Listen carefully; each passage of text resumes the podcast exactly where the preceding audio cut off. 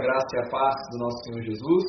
Depois de termos encerrado ali a nossa classe única, ali a nossa série, né? As obras da carne e o fruto do Espírito, ainda dá tempo da gente iniciar uma nova série aqui até o final do nosso ano.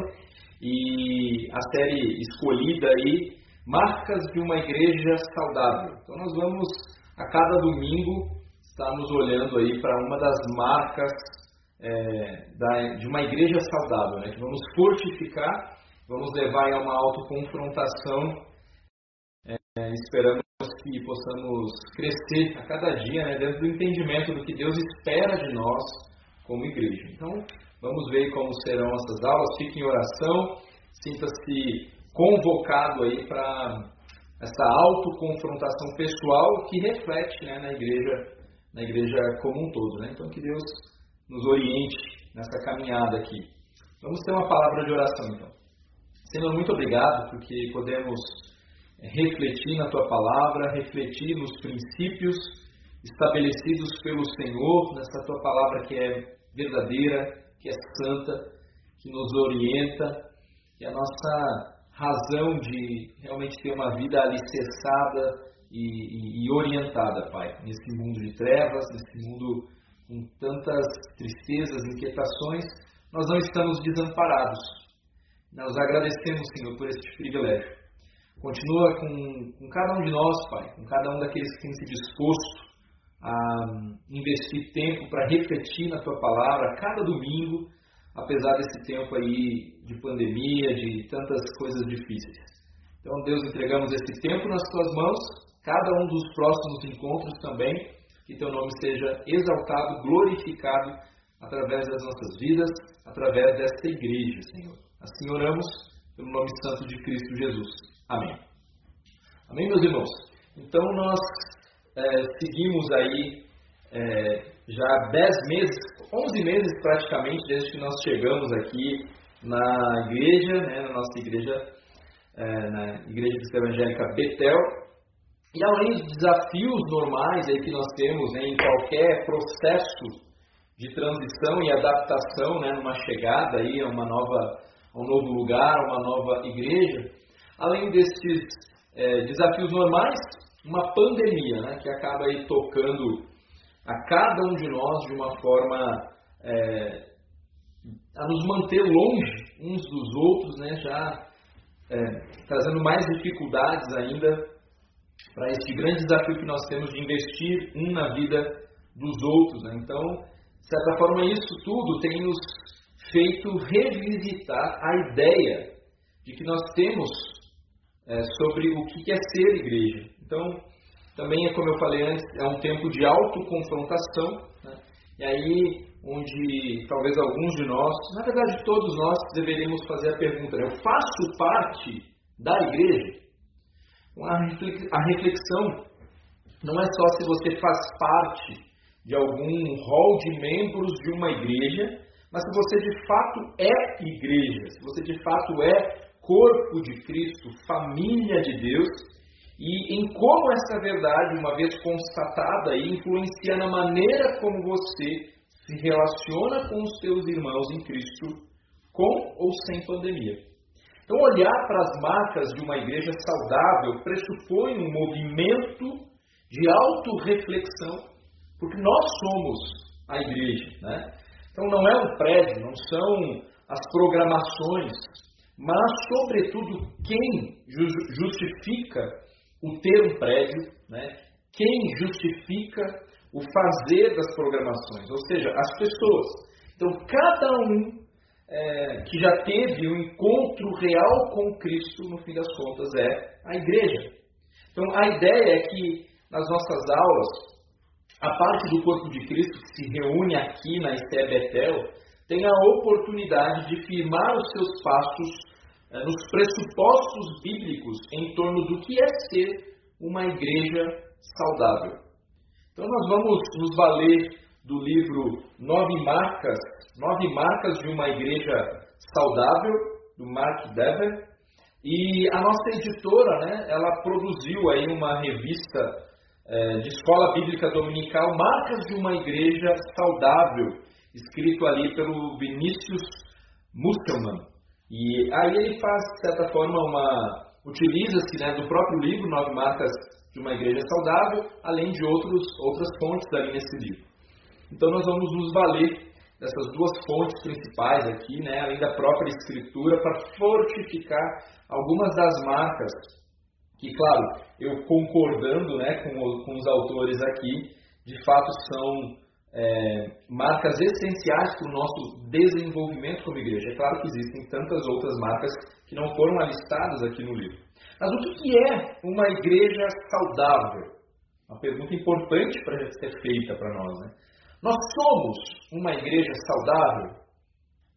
Então Cristo ele planejou que os seus discípulos viessem né, e, e, e, e ali evangelizando, ganhando almas, e cada um começasse ali a viver, então, em comunidade, e aí essa comunidade aí de outros discípulos queriam eh, lhes ensinar a obedecer a tudo quanto ele ordenara. Em Mateus 28, 18 a 20, nós temos ali a grande comissão, né, onde nós lemos: Jesus, aproximando-se, falou-lhes, dizendo: Toda a autoridade me foi dada no céu e na terra. Ide, portanto, fazei discípulos de todas as nações, batizando-os em nome do Pai e do Filho e do Espírito Santo de Deus, ensinando-os né, a guardar todas as coisas que vos tenho ordenado. E eis que estou convosco todos os dias até a consumação do século. A grande comissão ela revela bases firmes para a igreja. Jesus ele orientou os apóstolos sobre o que eles deveriam fazer. Eles deveriam fazer discípulos, proclamar o evangelho e batizar aqueles que recebessem a palavra. O texto é muito claro. O verso 20, ele revela que os novos discípulos, eles deveriam viver debaixo do ensino apostólico, da sã doutrina ali, é, e aprendendo a obedecer a tudo quanto o mestre ordenara, o Senhor Jesus. Ou seja, não tem jeito. Nós precisamos viver em comunidade.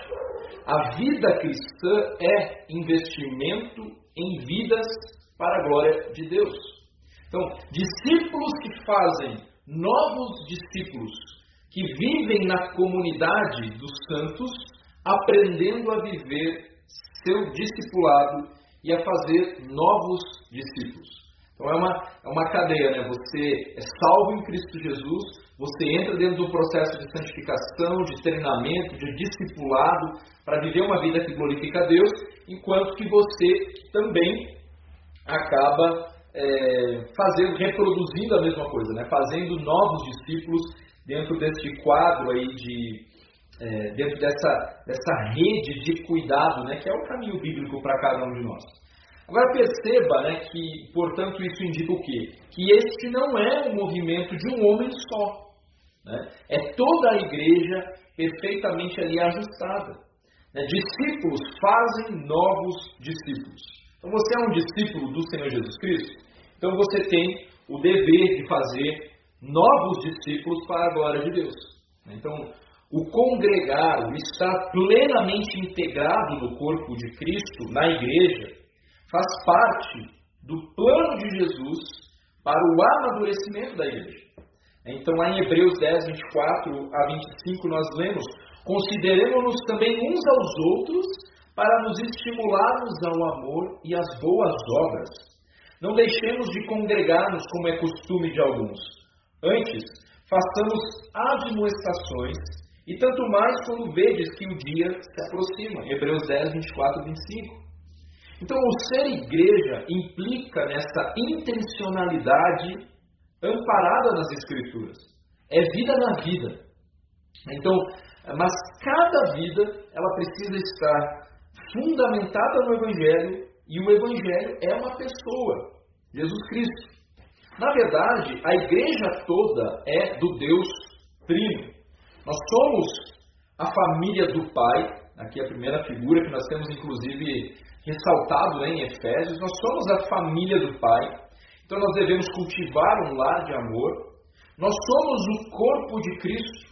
Cristo é o cabeça, né? é a cabeça deste corpo. Nós, os membros que devem andar ajustados. E no caso, então, nós estamos unidos com Cristo, que é, que é o maior, né? É, que é aquele que, que, que é, acaba com todas as diferenças, sejam elas quais forem. Nós estamos, então, não somente unidos com Cristo, mas estamos interligados, uma vez que somos este, este corpo, né? nós estamos interligados, dependendo uns dos outros. Nós estamos em sintonia. Em que sentido? Né? Quando um sofre, todos sofrem com ele. E quando um é honrado, todos se alegram com ele. E aí, sendo o, o seu corpo, o corpo de Cristo, nós acabamos por estender o ministério também é, de Cristo na terra.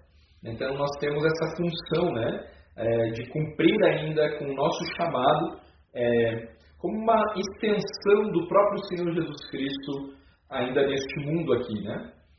Nós somos templo do Espírito e devemos nos dedicar ao Senhor andando em pureza. Né? O próprio Espírito Santo, ele é santo, habita em nós. Perdão.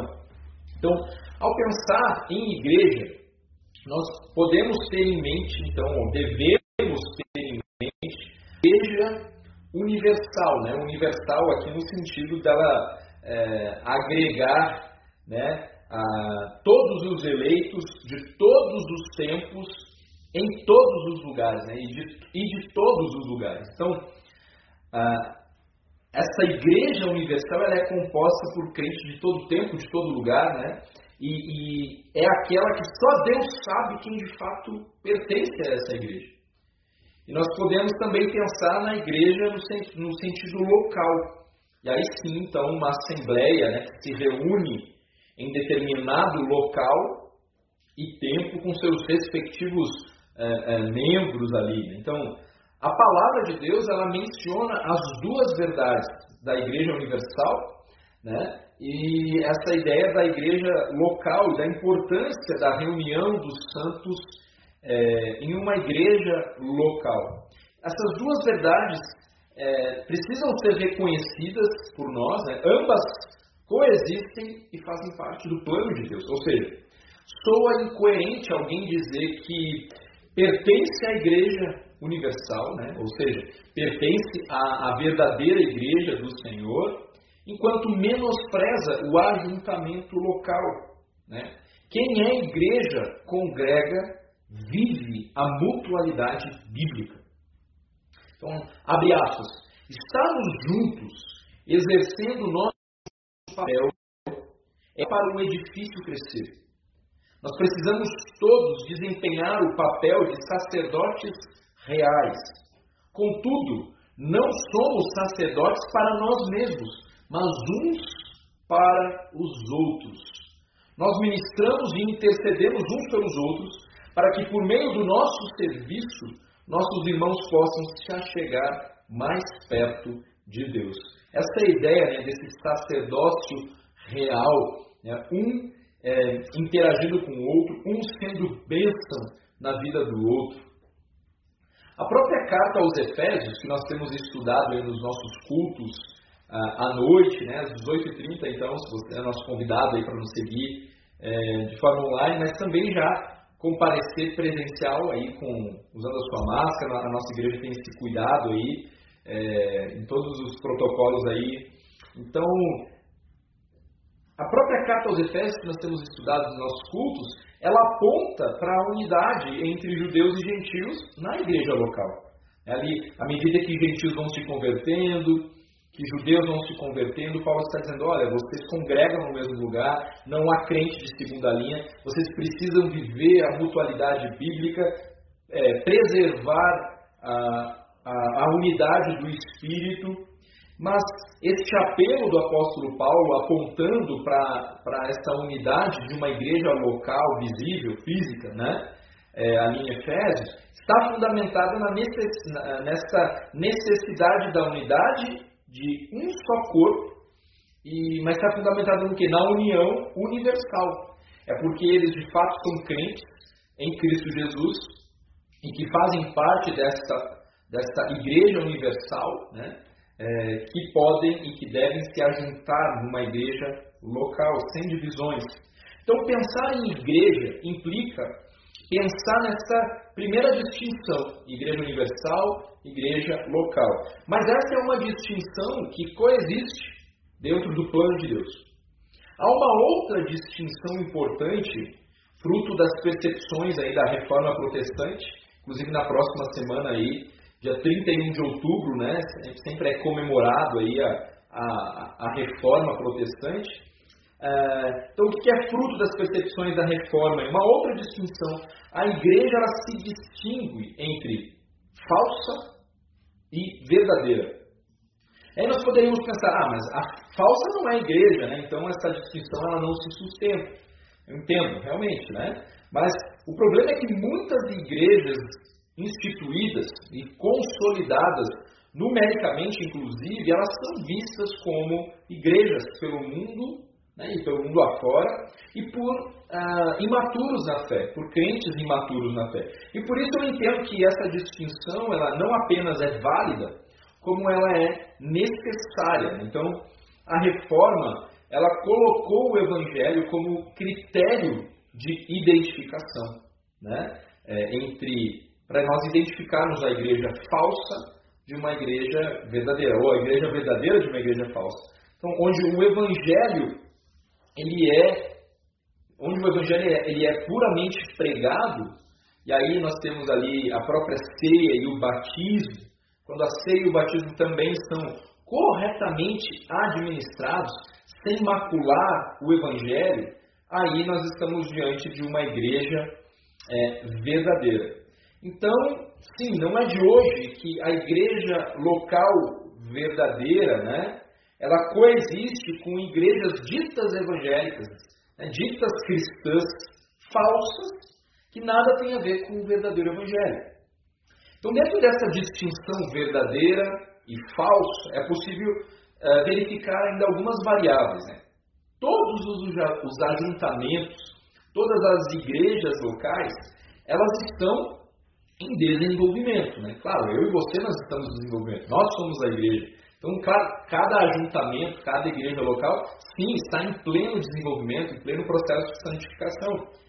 E por isso existem igrejas verdadeiras, mas que não necessariamente são igrejas que estão saudáveis. Elas são de fato a, a igreja do Senhor Jesus, mas têm posturas e práticas que não correspondem com o padrão de Deus.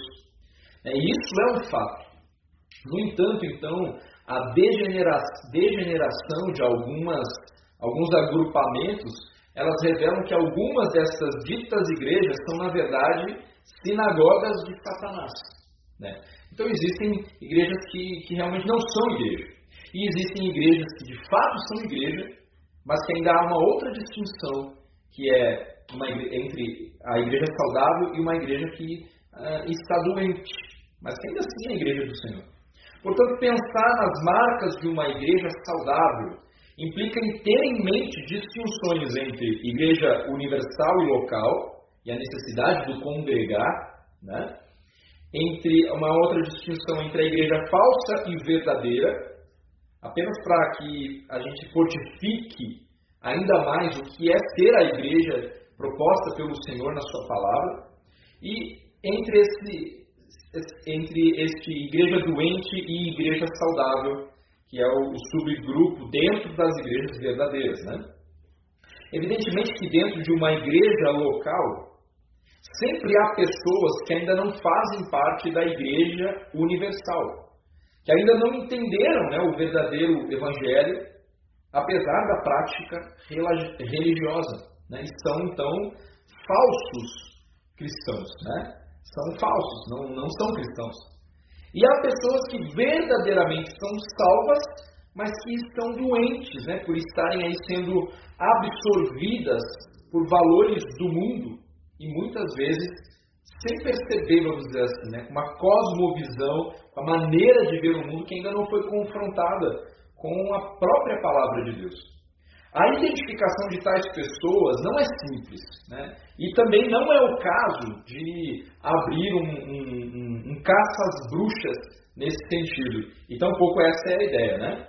É por isso que se faz necessário identificar as marcas de uma igreja saudável, para nos firmarmos na busca pelo ideal de Deus para a igreja. Então, o objetivo dessa nossa introdução aqui hoje é até mesmo, talvez, causar em você um despertar para pensar sobre o que é ser igreja, é, o que a palavra de Deus fala sobre é, o ser igreja, né? porque às vezes você pode estar conformado com algumas práticas, com algumas, alguns padrões que na verdade não são alicerçados nas Escrituras. Né? Então nós precisamos realinhar nossa visão sobre qual é o ideal de Deus é, para a igreja e uma vez que somos igreja, verdadeiramente igreja, alcançados pelo sangue, redimidos pelo sangue de Cristo, nós vamos é, correr essa carreira em busca deste ideal de Deus para a igreja. Não é a minha, não é a minha ideia, não é a minha opinião,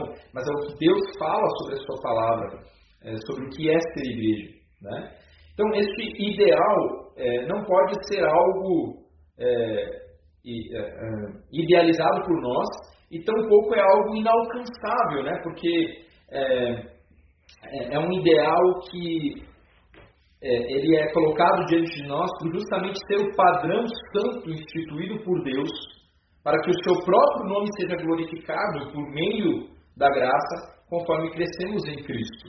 Então, é em busca deste ideal que é ah, alcançável por nós, mediante a capacitação do Espírito Santo, que nós, a verdadeira igreja, devemos correr atrás. Mas precisamos conhecer que padrão é esse, o que Deus fala na Sua palavra, né, e correr atrás. Então, nas palavras do Mark aqui, do Mark Dever, nós precisamos de igrejas que são conscientemente distintas de nossa cultura. Nós precisamos de igrejas cujo principal indicador de sucesso não seja resultados evidentes, e sim fidelidade bíblica perseverante. Nós precisamos de igrejas que nos ajudem a recuperar aqueles aspectos do cristianismo que são distintos do mundo e que nos unem. Então há um preço a ser pago se optarmos por nos firmarmos cada vez mais nas marcas de uma igreja saudável. Então, muito provavelmente, até mesmo a diminuição do número de congregantes. Mas aí, nesse caso, eu acredito que seria até um efeito positivo, né? É, porque se há né, os princípios bíblicos é, e que nos conduzem a uma vida saudável, isso é, levar a igreja a diminuir em números, muito provavelmente, então, é o próprio Senhor aí peneirando mesmo, né? É, mas possamos perseverar sem medo, né? De aplicarmos aí o que Deus tem para nós enquanto igreja, porque os princípios bíblicos não podem ser negociados por nós. Né? Uma vez evidenciados qual é o caminho bíblico de como nós, como igreja, devemos agir e reagir, então isso não deve ser negociado por nós. De uma maneira geral, a gente tem visto né, muitos ditos cristãos negociando aí as verdades bíblicas, né?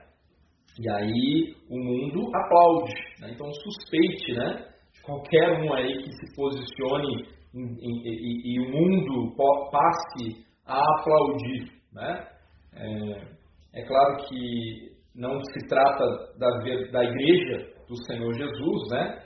que há tantas distorções doutrinárias em relação à própria salvação, mas vocês estão acompanhando aí, né? O próprio parecer do Papa, né? Agora, recentemente, e com relação à união civil aí, é, dos homossexuais, e aí nós percebemos o mundo todo aplaudindo, né? E aplaudindo e, e, e, e fazendo afirmações. Não, agora sim estamos diante de um, de um homem que verdadeiramente entendeu o, o, o Cristo amor, né? É, de, um, de um homem que, que verdadeiramente está colocando em prática o Evangelho, né? que entendeu ali a palavra. E é claro que isso não tem nada a ver né? com o princípio do Senhor. É claro que quando nós nos posicionarmos biblicamente, firmados na palavra, sem negociar a própria palavra, então o mundo não vai é, nos aplaudir. Né?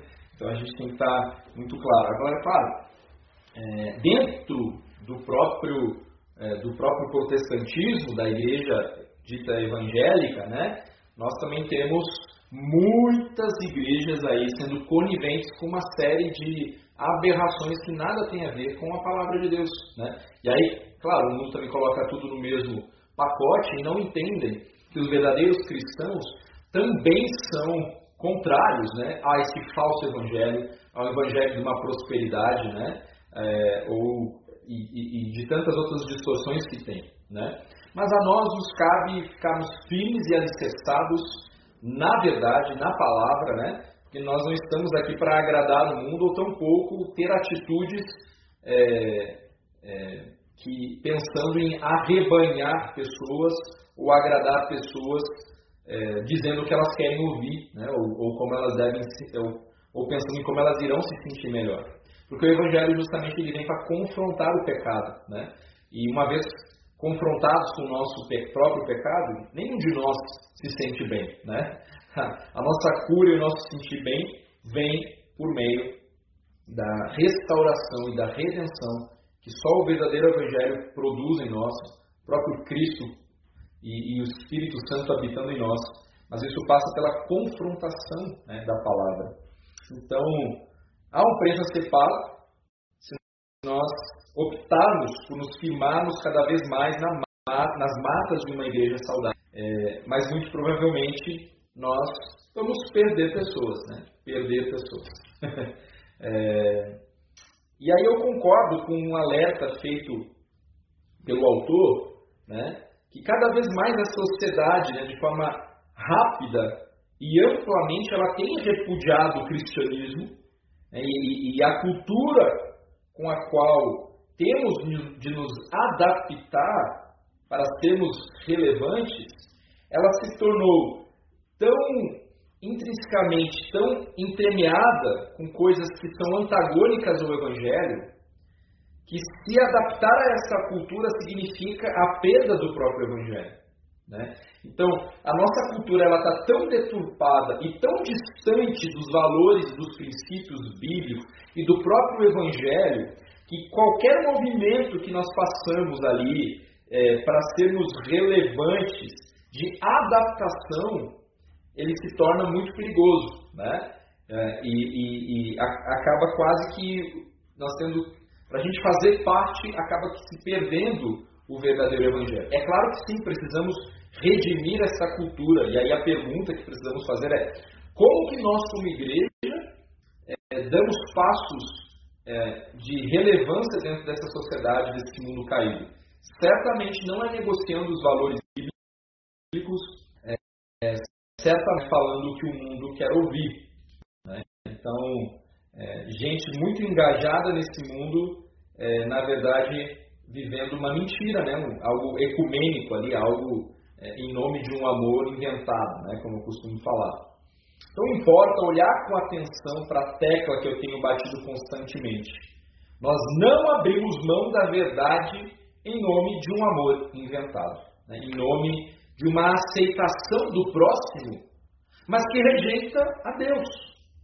Uma igreja saudável que se posiciona biblicamente será vista pelo mundo como o câncer do mundo.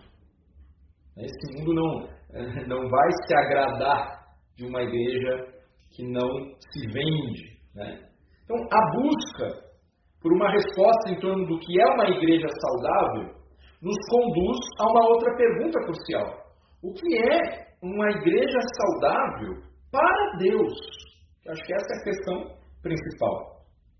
Nós somos né, aqueles que, que é, acatam a vontade de Deus sobre o que é ser igreja, né? Nós não somos os que ditamos o que é uma igreja saudável. As marcas, elas estão estabelecidas nas escrituras pelo próprio Deus. Então, Deus criou a igreja. E isso implica que ele possui toda a autoridade na igreja. Deus nos diz o que, o que a igreja é e como ela deve funcionar. Então, na prática, isso significa que nós devemos conformar os nossos pensamentos aos pensamentos de Deus. É Ele quem dá o crescimento. Ele é o dono da igreja. E nós devemos nos uh, nos esforçar essencialmente em sermos fiéis à sua vontade e não em adotarmos aí métodos atrativos ao mundo para que a igreja local cresça numericamente, sem que isso nada acrescente ali à igreja universal, né, composta pelos verdadeiros crentes. Né. Então, é, importa, lá em 1 Coríntios 4, versos 1 a 5, Paulo, aqui as palavras de Paulo, olha o que ele, olha o que ele afirma. Importa que os homens nos considerem como ministros de Cristo e dispenseiros dos mistérios de Deus. Ora, além disso, o que se requer dos dispenseiros é que cada um deles seja encontrado fiel. Todavia, a mim muito pouco se me dá de ser julgado por vós ou por tribunal humano. Nem eu também pouco julgo a mim mesmo, porque de nada me arguia a consciência. Contudo, nem por isso me dou por justificado, pois quem me julga é o Senhor.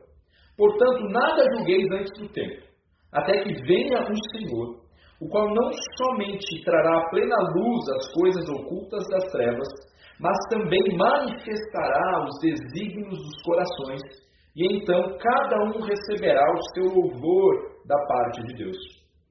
Deus é quem dá o crescimento, e a nós cabe manter o foco, sendo encontrado fiel. O mundo, por sua vez, rangerá os dentes contra a igreja, contra os nossos posicionamentos. E nós não podemos esquecer que o mundo ele também se encontra dentro das quatro paredes do templo, tentando ali ganhar espaço no coração dos verdadeiros crentes e atuando através daqueles que na verdade são joio e que estão assentados aqui a cada domingo. Essa é uma das razões pelas quais nós precisamos nos posicionar para a glória de Deus revisar a perspectiva de que, eh, que nós temos sobre o que é ser igreja. É, nós prestaremos contas ao Senhor se nós estamos ou não congregando regularmente na instituição criada por Ele. Nós prestaremos contas se nós estamos estimulando a igreja ao amor e às boas obras. Se nós estamos lutando para manter o ensino correto da esperança do Evangelho. E o Senhor nos deu dons e talentos né, é, para que essa luta ganhe corpo né, e, de fato, é, seja ali brindada com a vitória para a honra e glória do nosso Deus. A igreja ela não é uma invenção do homem, ela vem do coração de Deus. Todos nós temos uma responsabilidade. Então o convite é para que no decorrer desta série você revisite conceitos de base e verifique se de fato você está alicerçado no que realmente importa para Deus. Talvez seja o caso de você ser despertado para algumas questões que nunca tenha passado ainda na sua cabeça sobre o que é ser igreja, mas que devem orientar a maneira como você vê a igreja e como você mesmo se posiciona uma vez que você é a igreja. Então, no decorrer dessa série aqui de EBD, classe única, nós vamos nos deter nas marcas de uma igreja saudável, apontadas aqui sim por Deber, né? É claro que muitas outras marcas elas poderiam ser alistadas, mas eu penso que as que foram apontadas aqui pelo autor é, já nos dão uma boa base para preservarmos o amadurecimento espiritual que importa a Deus. E que marcas então são essas que nós vamos ver aí é, a cada domingo, é, visando o nosso crescimento? A primeira, pregação expositiva. A segunda, teologia bíblica. A terceira, o evangelho. A quarta, um entendimento bíblico da conversão. A quinta, um entendimento bíblico da evangelização. A sexta, um entendimento bíblico da membresia na igreja. A sete, disciplina, disciplina bíblica na igreja. A oitava, interesse pelo discipulado e crescimento. E a nove, liderança bíblica na igreja. Cada uma dessas marcas né, seguem uma sequência lógica, é, uma conduz a outra né, e levam a igreja a uma vida saudável. Então, a cada domingo, a ideia é que a gente se detenha aí nestes temas, possa crescer, possa se desenvolver em cada uma dessas, dessas áreas, em cada uma dessas marcas aqui apontadas por ele. Né? Então, ele coloca, é, é, ele faz um apanhado geral aqui de cada marca, mas vamos, vamos, vamos parar por aqui e para que nós possamos explorar cada marca aí com mais calma a cada domingo. Por hoje importa, então, que nós fiquemos com estes conceitos introdutórios aqui que revelam a nossa necessidade por compreender no que de fato consiste a Igreja do Senhor Jesus e de que Ele nos indica o caminho que nós devemos trilhar. Então, é certo que não existe uma igreja perfeita, mas nós precisamos entender que é possível trilhar um caminho saudável que glorifique a Deus.